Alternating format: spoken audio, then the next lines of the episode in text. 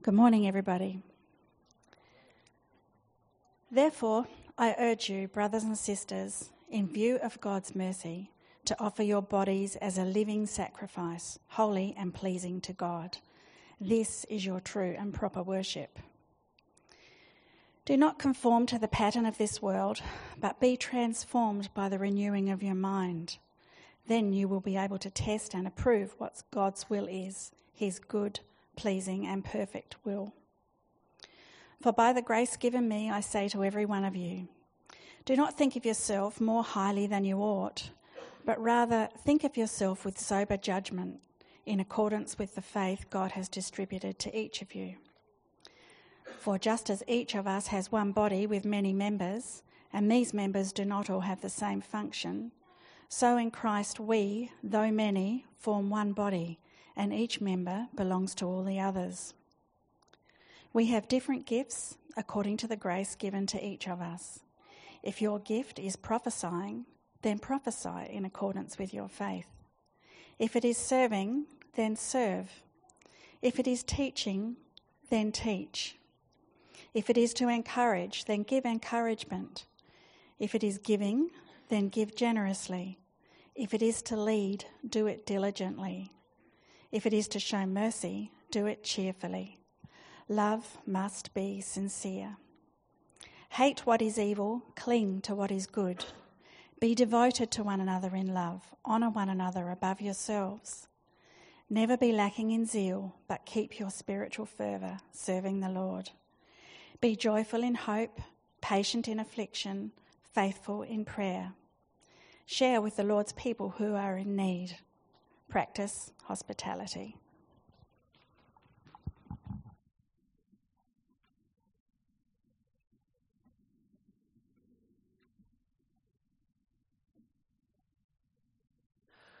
Well, uh, g'day everyone. My name is Scott. I'm really glad I'm here with you today. I want to start by asking you a question. If I were to say that today we're going to talk about God and serving, what's your initial gut reaction? Where does your mind go straight away? My suspicion is, for most of us, we start thinking about ways that we could serve God. What, what does God want from us? What are the kind of things that we have to do for Him to please Him uh, so that He'll be happy with us? Maybe even so that uh, we could twist His arm enough and He'll do what we want Him to do. But for a lot of us, that idea of serving God might not be a fun thought. Because perhaps already I feel overloaded and, and burdened with so much. Or, or perhaps I, I feel guilty that I haven't done enough. Or maybe I, I just plain don't want God in my life right now. And so the idea of serving Him is, is the furthest thing from where I'm at. We are talking about God and serving today. But before you switch off or start to feel guilty, I want you to hear this. The God of the Bible has something surprising to say. He kind of turns our expectations upside down. And here, it is. Here's the first point for today. Before anything we do for God, God first serves us. It's not that we serve God, but that He first serves us. Here's how one part of the Bible puts it The God who made the world and everything in it is the Lord of heaven and earth, and does not live in temples built by human hands. And he's not served by human hands as if he needed anything. Rather, he himself gives everyone life and breath and everything else. It's a profound reversal of the way we'd normally think about things, isn't it? See, we're not those who have to serve God, but in fact, we're those who are served by God. He's the one who gives us life and breath and everything. Look at the way another part of the Bible puts it. Uh, it says, dear, uh, Don't be deceived, my dear brothers and sisters. Every good and perfect gift is from above, coming down from the Father of the heavenly lights, who does not change like the shifting shadows. just think about your own life for a moment. What are the things that you enjoy? What, what, what do you treasure? Is it your family?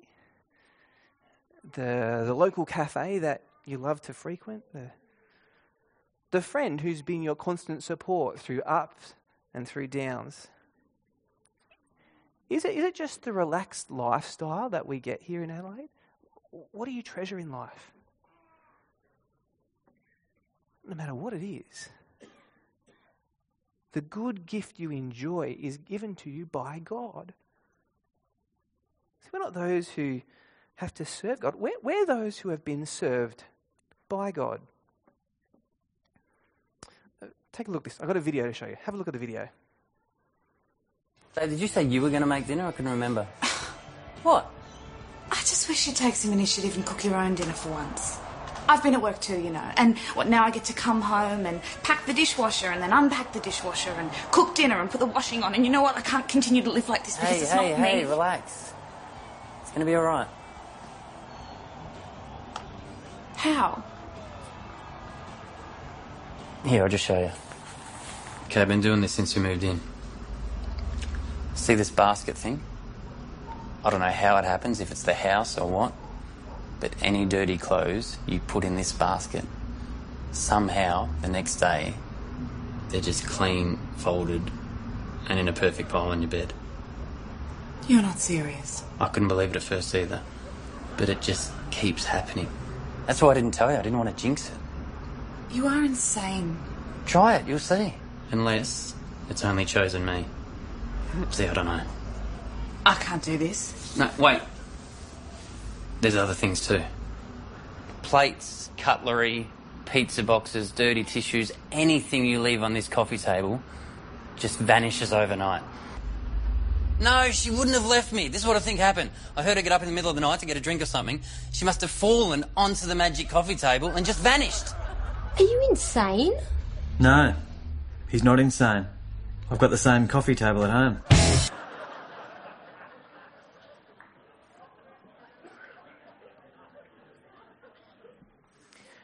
You watch it and you laugh until you know somebody like that. Uh, you know, it can kind of be easy to do that thing with God, though. We enjoy His good gifts, but we never actually appreciate the one who gives us those gifts. They're just there because, well, they've always been there. And we can end up thinking, oh, God, what's He ever done for me? And just like the fella in the video, we miss what God's been doing for us all along. Because, of course, God has done so much for you, hasn't He? And God wants you to know that today. It's not just blind luck or good circumstances that mean you've got what you've got. It's God's good gift to you. It's, it's God's way of caring for you, of, of serving you. But you know, God's actually doing, uh, willing to do something, something more for you, something uh, uh, bigger, uh, deeper, more profound even than that. Something that changes the entire shape of your life. I'm about to read to us from a part of the Bible uh, called Mark. Mark is one of the four biographies we have about Jesus' life. No prizes for guessing the name of the guy who wrote the book. Uh, in it, we read of a time, uh, we're going to read of a time when Jesus is on a road trip there. He's uh, with his 12 kind of closest friends, his, his followers. They're heading to Jerusalem, the capital city. And of course, back in Jesus' day, there's no cars, they're not driving there. there there's there's a, a bunch of guys there walking there. And if you've ever been uh, on a hike with a, a bunch of people, you know that you don't all kind of walk in a big group together. You end up kind of scattered along the road in smaller clumps. Close enough that you can still see each other, but far enough away that you can kind of have a conversation with the people around you that those in front of you and those behind you aren't, they're not going to hear. And that's what we kind of get a glimpse into, just one of those little groups having a conversation. Uh, I, I, it's, it's on the screen there for you. I'll read it out. Then James and John, the sons of Zebedee, came to him, that is Jesus, they came to Jesus. And teacher, they asked, we want you to do for us whatever we ask. Whenever anyone says that, don't agree to it. It's a, it's a trap. Anyway, it goes on. Jesus, uh, do for us whatever you ask. What do you want me to do for you? He asked them. They replied, Let one of us sit at your right and the other at your left in your glory. James and John are, are two of Jesus' followers. They're, they're, they're, his friends and they're his followers. And they think that Jesus is someone special, right? That uh, he's going to go to the capital city, to Jerusalem, and that when he gets there, he's going to become the king. And when he does that, they want to be right there in the thick of it with him. They don't want to miss out. They want their own place in glory. They want to be seen as kind of superior to other people and especially over the other friends that are walking with them on that day. They want the power, they want the prestige. It's, a, it's the classic tale of kind of greed and self promotion happening here. As the story goes on, unfortunately for James and John, they don't get what they want. In fact, Jesus tells them they don't even know what they're asking for. And he says it's not his place to grant that to them. But we'll pick up the story a little bit further on, and there's been a development. Check it out. When the other ten heard about this, they became indignant with James and John's. Jesus' other friends hear what James and John have asked and they get a bit cranky. You can imagine them saying things like, Well, how dare you? What gives you the right? What makes you think you're better than the rest of us? It's probably not that they have pure motives at this point. It's more likely that they're just annoyed they didn't ask Jesus first. Before the fists start flying and these two brothers get beaten up by the rest of them, Jesus steps in and he turns things completely upside down. Take a look at what Jesus says next. Jesus called them together and he said, You know that those who are regarded as rulers of the Gentiles lord it over them, and their higher officials exercise authority over them. Not so with you. Instead, whoever wants to become great among you must be your servant. Whoever wants to be first must be slave of all. You see, Jesus is saying that with him, things are different. Greatness isn't about wielding power, greatness is about becoming a slave, becoming a, a servant. It's back to front. And it's kind of confronting for us because instantly our minds start thinking, well, what does that mean I've got to do? But actually, first and foremost, this is actually about Jesus. Look at what Jesus goes on to say. He says, For even the Son of Man, that's just Jesus' way of talking about himself, for even the Son of Man did not come to be served, but to serve and to give his life as a ransom for many. Greatness is found in serving, and there's no greater servant than Jesus. So, what's the whole purpose of Jesus coming to earth? so that he could be a servant. Not so that he'll get us to serve him and do what he wants, but so that he could serve us. And he does this at a great cost to himself. He serves us by giving his life as a ransom for us. We all know what a ransom is, don't we? I mean, you see it in the books, uh, movies, TV shows are all there's all these kind of things written about ransom because ransoms are, are dramatic. There's lives at stake. There's money. Um, this is just what Jesus does for us. He pays the ransom price. The Bible tells us we're, we're captives to sin, which means we'll die. But Jesus changes this. He pays our ransom price, He frees us, and He gives us true life. But in the process of doing that, it costs Jesus his life. Is anyone here a chess player? No, no, I didn't think so. It's a dying breed. Uh, who would? Ah, no, just. Um, I'm not very good at chess, which is why I, I'm happy to see it die out. But no. Um, in fact, I gave up playing chess about eight years ago. I, I, I, played my last game of chess, which I won. That was a very, very rare thing to happen. So I decided, okay, at that point, it's a good point to give up, and I've never played since. I don't know a whole lot about chess, but i have heard this one particular move that you can do in chess. It's called the King's Gambit. You heard of this? It's where you sacrifice one piece in the hope that it'll help you win the game later on. Of course, though, it's never the king that's sacrificed, is it? Because kings don't do that, not in chess, not in real life. What you sacrifice is just one of the lowly pawns you can throw away. But, but this is the stunning truth of Christianity it is the king who gets sacrificed. It's Jesus who gives up his life. And he does it for us, he does it for you. What other God is like this? Certainly, the ancient gods weren't like this. In, in the ancient world, uh, you had a number of gods, and you had to sacrifice to them. So, if you wanted rain, you had to sacrifice something to the god of the rain, and then if you did it well enough, he might send rain on you. But you see what is You have to do something to get your God to do something for you. It's the same with the religious gods of the world. Uh, let me take Islam as, as an example. And I don't say this to, to mock Islam at all, but, but as I understand it, Islam is all about submission. You submit your life to Allah. And if you do well enough, if you follow the five pillars of the faith, you may enter, uh, uh Allah may, may grant you entry into eternal paradise. Again, I'm not saying this to be rude. Uh, this is uh, what Islam teaches.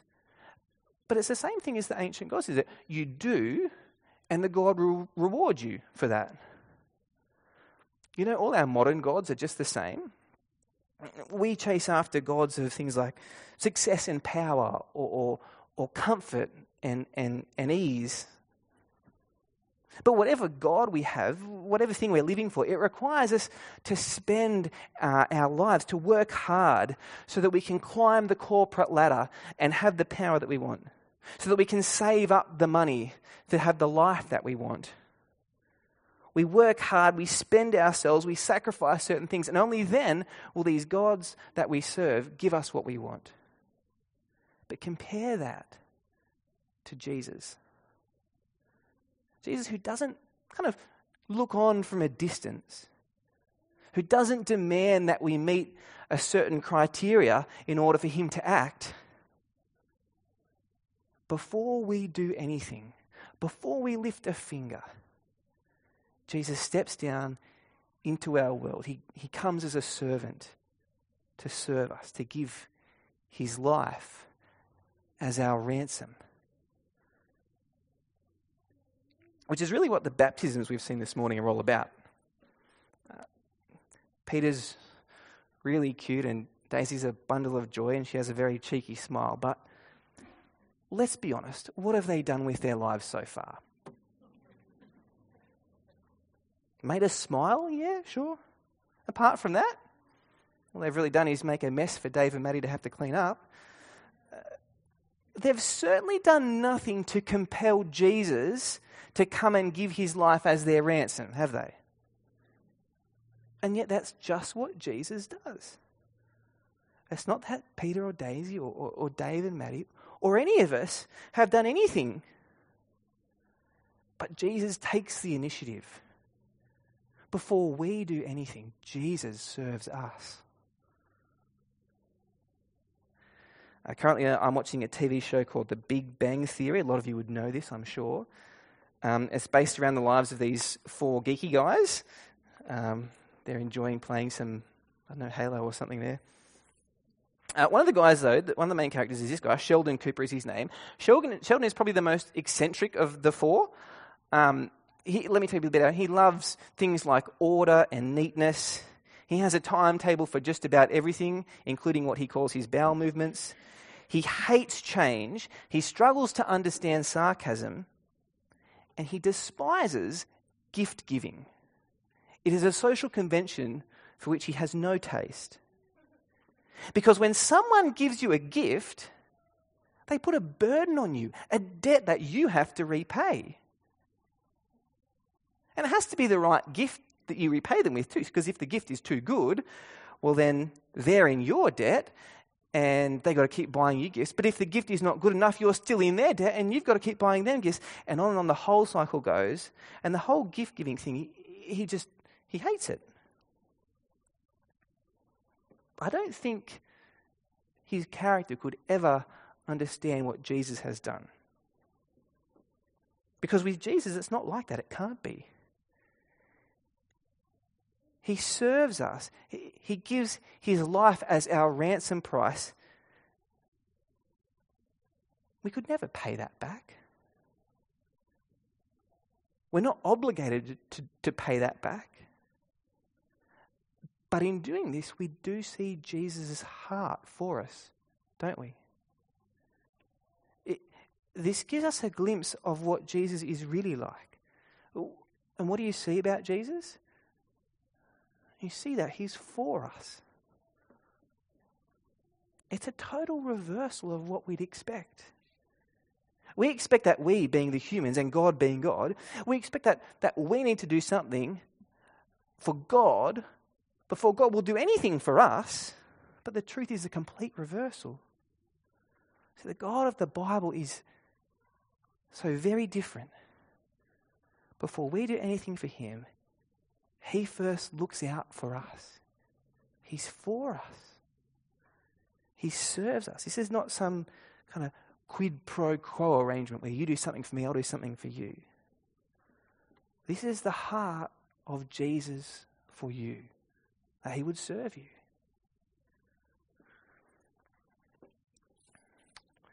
Uh, perhaps you're here today and you don't think that you really have all that much to do with Jesus. That kind of life for you is on a separate path that, that to Jesus. You, you, you're not anywhere with him. And, and maybe you're okay with that.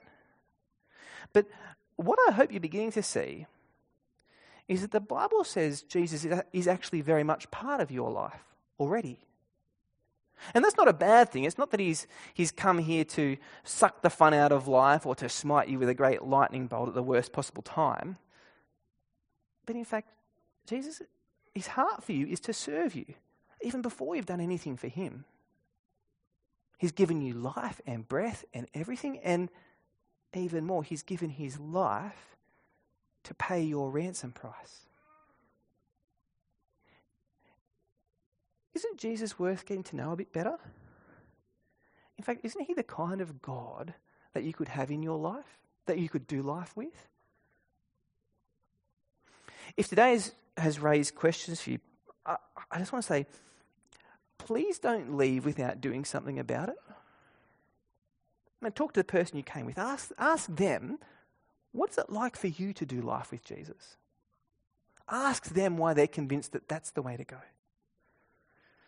Uh, maybe today you came to see Peter and Daisy baptized, and, and great. But why not send Dave or Maddie a text in the week? See if you can grab them for a coffee and, and have a chat. What's life like for them with Jesus? It might be hard for them to arrange a time because they've got kids and all, but I'm pretty sure I reckon that they'll move heaven and earth to find that space that they can have a chat with you. If you're not sure who to talk to, just use that bit of tear off, uh, that, that tear off slip that Stephen showed us before. Um, write your name, give us a number. We'd happily be in touch. But don't do nothing. Jesus is, Jesus is too good to do nothing about.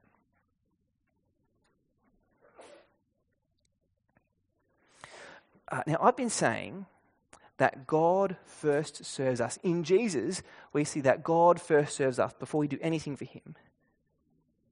And yet, it is true that the Bible does call on people to serve God. You would have seen that in the Bible reading we read just before. There was heaps of different ways you could serve God. Uh, but I just want to reread the, st- the start of that passage again.